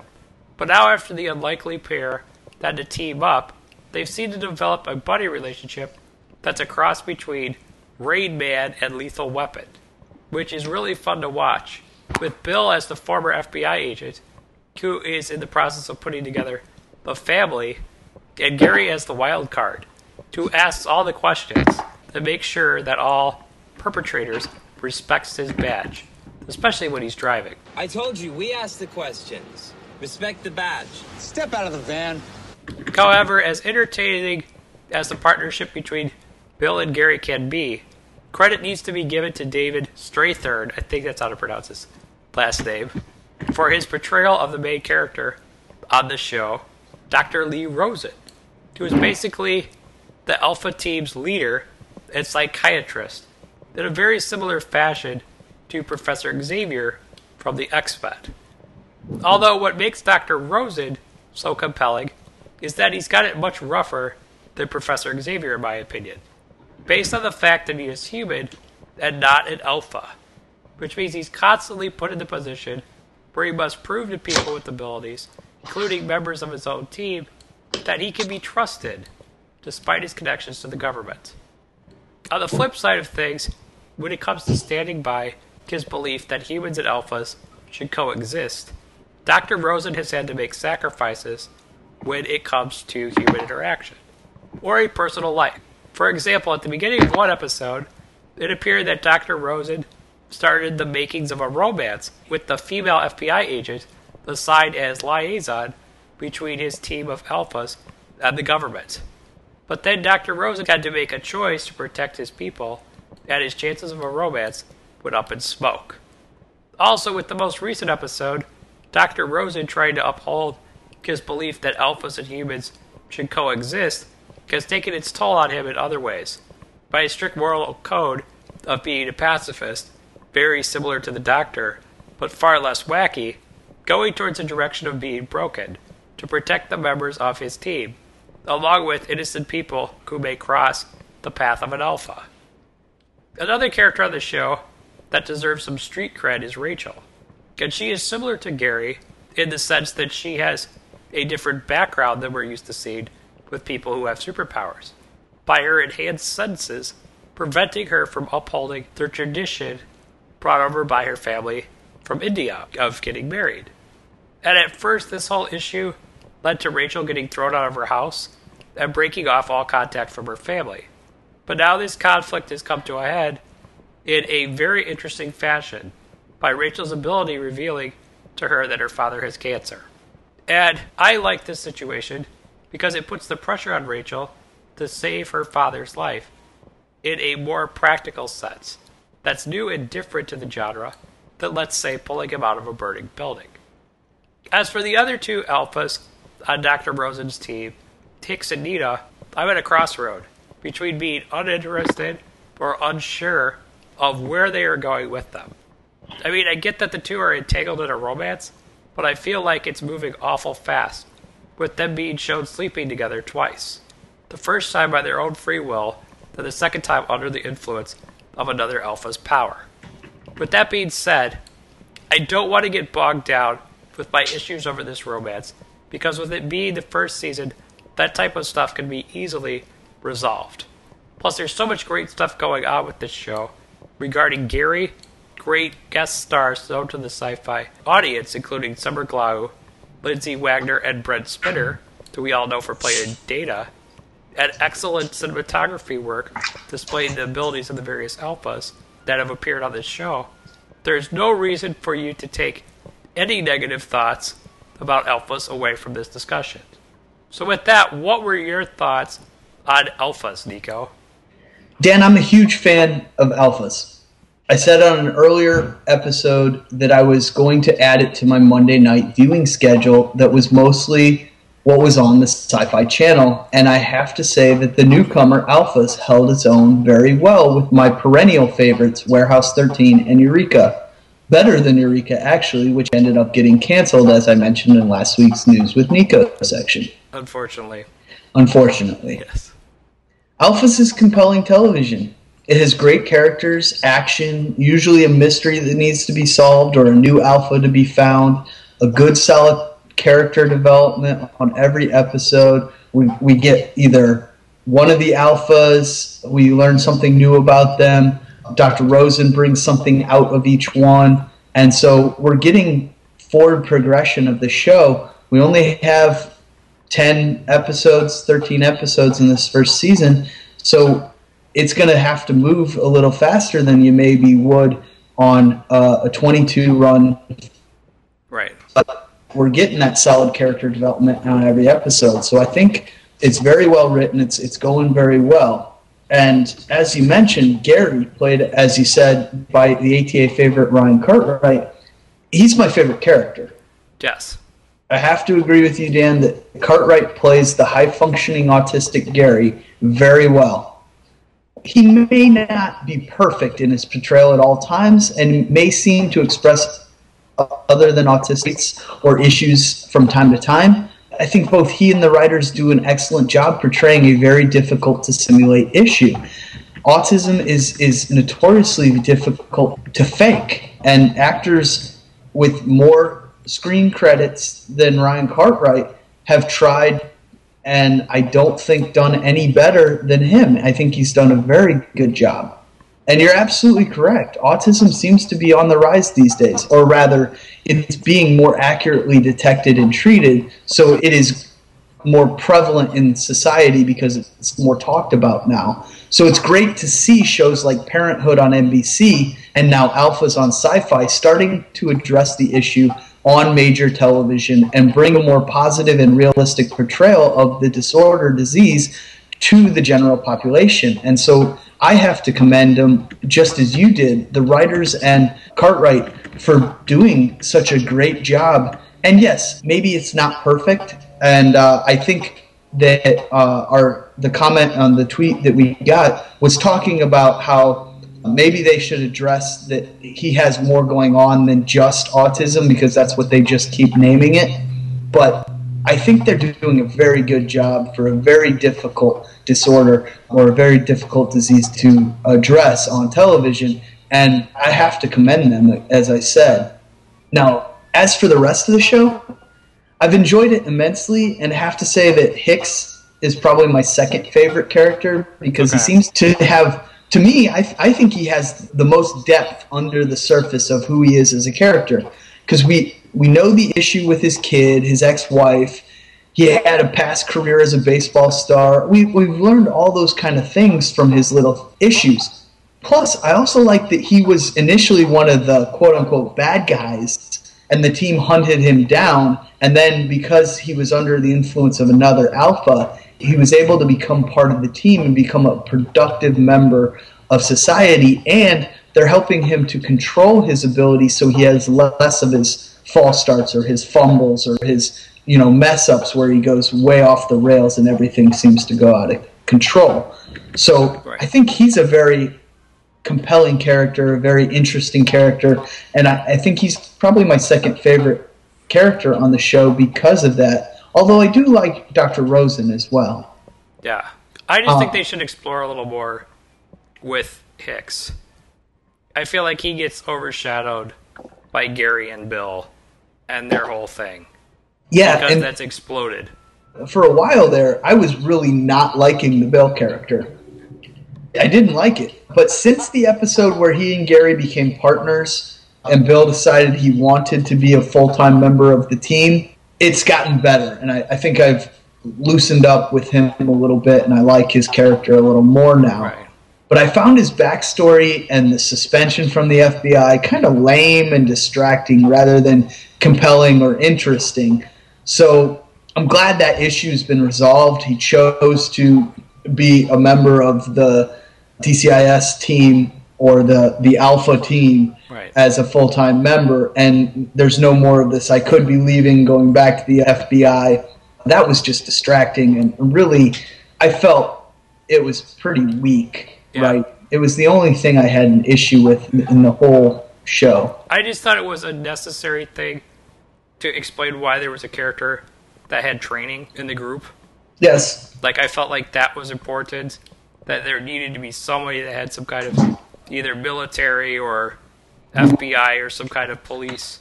Well, Hicks was a sniper. Remember, he was Right, an army sniper. too, yeah. So I think it helps just having two characters that are in that position. But with Hicks being as much of a wild card as he was when he was introduced in the beginning, that I think it was necessary you had to have somebody that was law enforcement that was reliable as well. Yeah. But not that I'm saying I think Hicks has proven himself reliable now, but at the beginning of the show it was a different story. So that's where I'm at with that. But I can see where you're saying it's distracting. Yeah. But overall, I have to say I have thoroughly enjoyed this first season of Alphas and was glad to see the news that it was renewed for a second season already. So that's great news. And I think there's like two or three episodes left. Yeah. Okay. We'll start up with new ones tomorrow. They uh, were off last week because of the holiday. So tomorrow they will be up and new, and we have a couple more to go. So that'll be good. And really, this is worth checking out too. It's a lot of fun. A lot of, at times, I'd say what they should have done with Heroes. Oh, absolutely. But it's fun. And uh, Zak Penn, the guy behind it, was responsible for many of the X Men films that have worked on a lot of scripts for Marvel movies. So he knows what he's doing when it comes to the superpowers. But yeah. Good. We both agree that it's a good show. Moving on time wise, we're going to speed things up a little bit here. Going back in time with ATA episodes. Nico, what was your favorite episode of ATA that we've done? My favorite episode has to be our Comic Con episodes. Okay. Especially this year. We talked everyone's ear off, and it ended up being like two and a half hours long. We had to split into two episodes, but it was a lot of good info and a lot of fun to prepare for. And you know, we watched all the panels. Listened to I listened to a bunch of podcasts from Comic Con. The Nerdist, like I said, was from Comic Con. Doug Benson did one from Comic Con. I don't think Adam Carolla did this year. I think that was last year. He was at Comic Con. you know, there was a ton of stuff from Comic Con, and reading the internet posts about it, and watching the G4 special, watching, reading the posts on G4's blog, all that stuff was a lot of good information. I enjoyed a lot of it, and you know, getting to talk about it was great. I agree with you on that. And the panels, getting to watch those panels and stuff. I think this is the closest, with us doing this podcast, it was the closest we could get to Comic Con without actually going. Yes, indeed. So I loved the podcast, kind of forced us into doing that. As for my favorite ATA episode, the one I'd have to say is the Smallville finale live show, where we got that huge surprise with Robin Burge from Starkville's House of El jumping on our show and us getting to talk with them and stuff. That was a really cool experience. That was the great episode. Michael and I had a lot of fun that night. But again, I can't say that as my favorite episode completely because you weren't there with us, Nico. Yeah. I'd say the favorite that you and I did, I really enjoyed that Avatar episode, like you said. Yeah. That was just a lot of fun. I really enjoyed watching that show and the experience with it. And it was a great way to top it off. It also helped me feel a lot better about that god awful movie.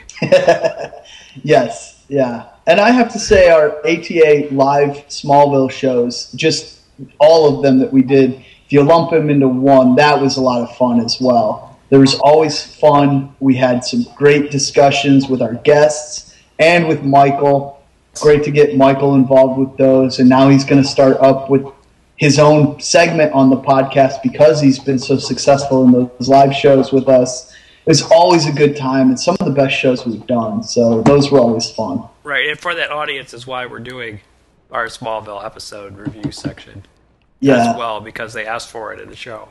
So that's And I, cool. I think when you ask me this question at our 100th episode, I'll have to talk about tonight's episode of, with the Doctor Who discussion. That's going to probably be on the top of the list as Yeah, well. this was this was very good. The other thing I want to show throw out about our live show episodes, it was always great talking with Elisa Lee and having her a part of everything. And uh, you know, she really played a big part in us having these 50 episodes as well. That the people she's talked to and stuff like that, helping out and supporting our show. So I wanted to give a shout out to her for that. Absolutely. And speaking of which, since she is an animation a junkie, we're going to move things forward to talk about a show that all of you animation junkies love Thundercats, with episode 7 of the new show entitled Legacy.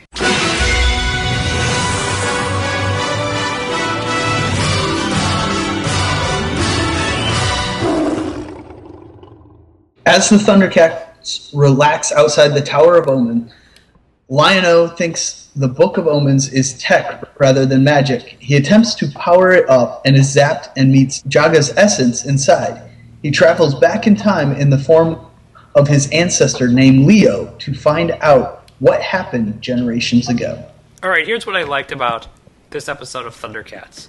First off, this episode did an excellent job of fixing the enormous plot hole created in last week's episode by Mumm-Ra's jarring flashback where it was revealed that the cat's ancestors worked for him. I also liked how it was revealed that Lion-O's ancestor, Leo, and his girlfriend weren't evil minions completely loyal to Mumm-Ra. They were just working for him until they could get the Eye of Thundera and free all the other classes of animals, such as the lizards and dogs that were enslaved. At the same time, Lion-O seeing Leo raise a revolt against Mumm-Ra through his own eyes was enough to make him see that he needs to unite all of the animal classes to reclaim his throne, which is something that brought a smile to my face because it ensured that the philosophical themes brought up in the pilot are all going to be addressed, minus them being absent for the past couple of episodes. Moving on to the action, the idea that there were multiple crystals besides the Eye of Thundera that could create armor was an ingenious idea because it allowed Mumm-Ra to have a much more fearsome look without disrespecting the old school fans, and the addition of the crystals extends Lion-O's quest to find these crystals to at least the first season. Plus, if the Thundercats would have continued back in the 80s, they probably would have went this route with the armor to sell more toys. So it makes perfect sense to introduce armor in this new series, even though there's some potential for hardcore old school fans to get upset. Lastly, it was a great move to end Lion-O's trip back through time with him seeing Leo and his girlfriend crash land Mumm-Ra's spaceship on a planet called Third Earth. Because this was a great example of the writers for this show paying respect to the old series, but yet giving us something different by having a group of cats arrive on Third Earth as refugees from a distant planet, like the old Thundercats show, and then jumping time forward to follow the story of their descendants. As for issues that I had with the episode, maybe the reasoning as to why the cats wanted to betray Mumm-Ra should have been explained better, since they weren't really enslaved like the other classes of animals. But then again, throughout history, there have been several groups that have risen against their leader, simply because they could. So I'm just going to let this one slide. So with that, Nico, why don't you share with everyone your thoughts on this episode of Thundercats? Yeah, as I sort of predicted on last week's episode, we were going to see the Book of Omen reveal its secrets to Lion-O only after he had proven himself worthy. And the book tested his worth by having him have to recreate the uprising against Mumm-Ra and be successful in that struggle to learn the secrets of the Book of Omen, or the book would forever be closed to him. This was a brilliant move on the part of the writers. It allowed us to see this flashback to the past, but keep our hero at the front and center by having him relive and re engineer their uprising. They answered all the questions, as you said, we were raising at the end of last week's episode and gave us a plan for the future episodes of Lion-O working to unite the species of Thundera. I really enjoyed this episode. and I, hope that future episodes can live up to the great start to the series we've seen. And this was one of the best episodes. I think that this and the pilot are on par and are really the high set bar that they have to shoot for for the rest of the series. Well, when it focuses on that theme of uniting the classes, the animal classes, this is when this show gets real interesting and good. Mm-hmm. I don't know if this is the right word to use for it, but almost when it gets political, it's an interesting show. That's a good good as way, way as any to describe it. Yeah, when it starts tackling mature themes and Right. those things that we talked about in that first pilot that really caught your attention and mine as well. When they start getting back to those, rather than the struggle of Lion-O to take command of the Thundercats, that's where it gets a little tiresome if every episode's going to be him questioning or the uh, his followers questioning his ability to lead. I think we've passed that point. Now Yeah. they need to move forward the story, and this is a great way to do that by concentrating on uniting the species that were, as you said, the classes of animals.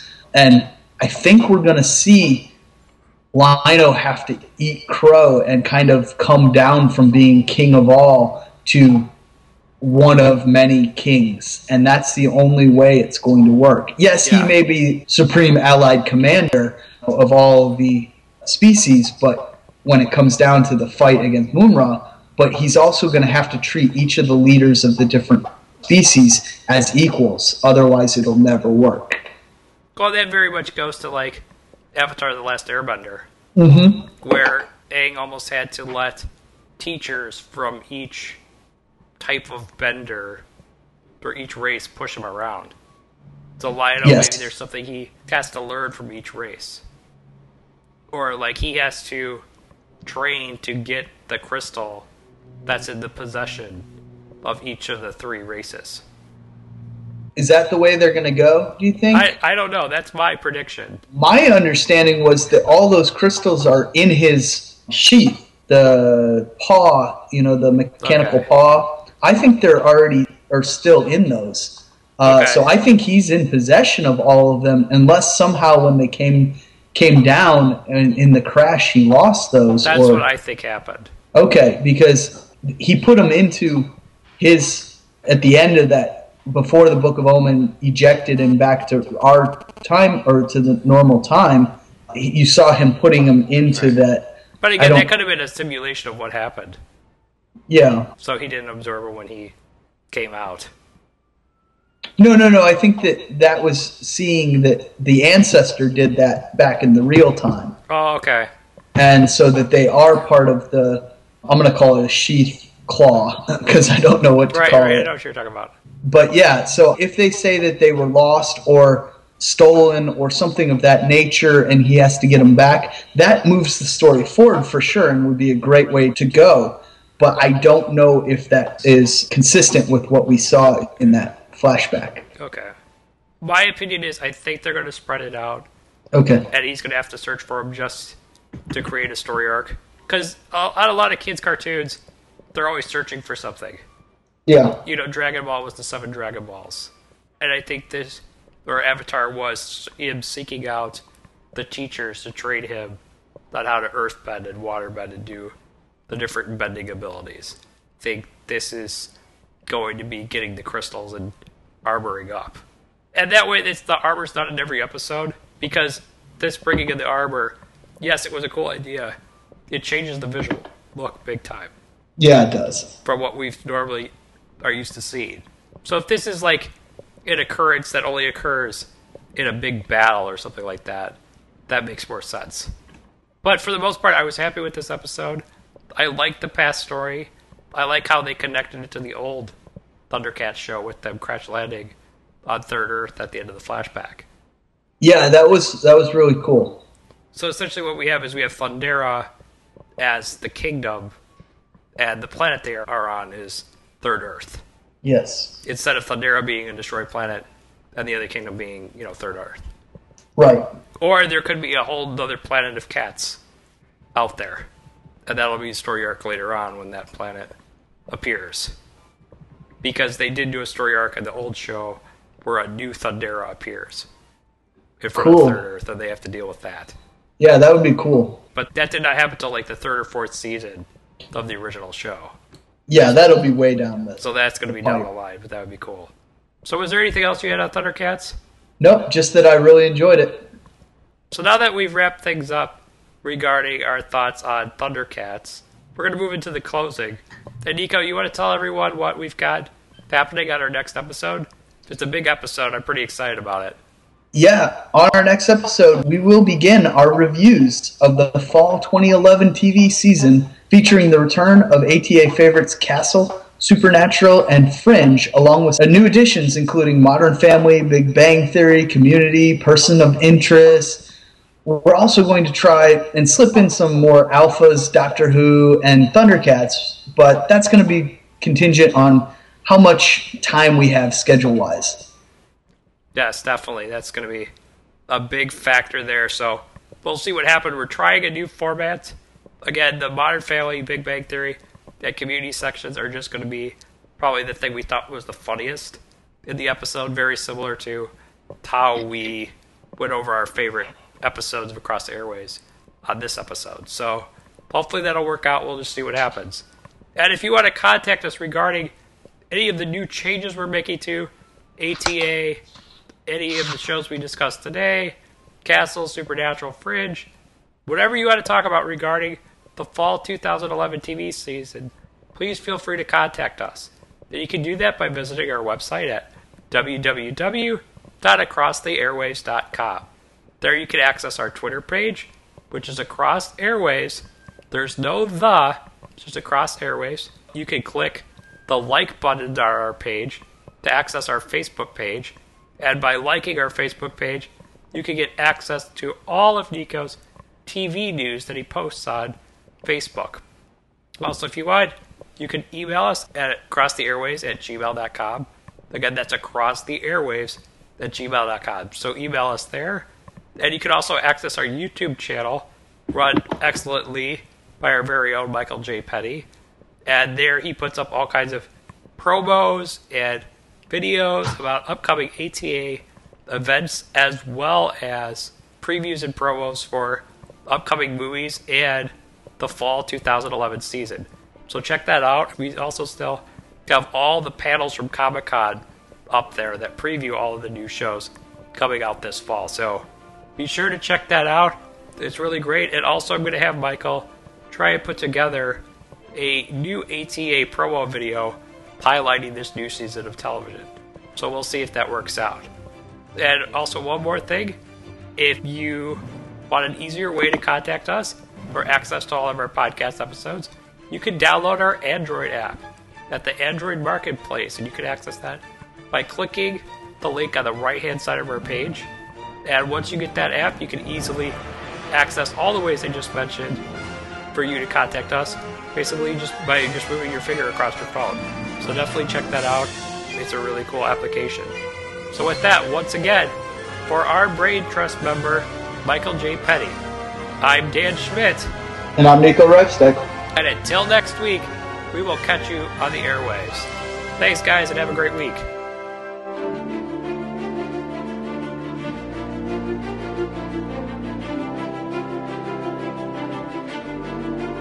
We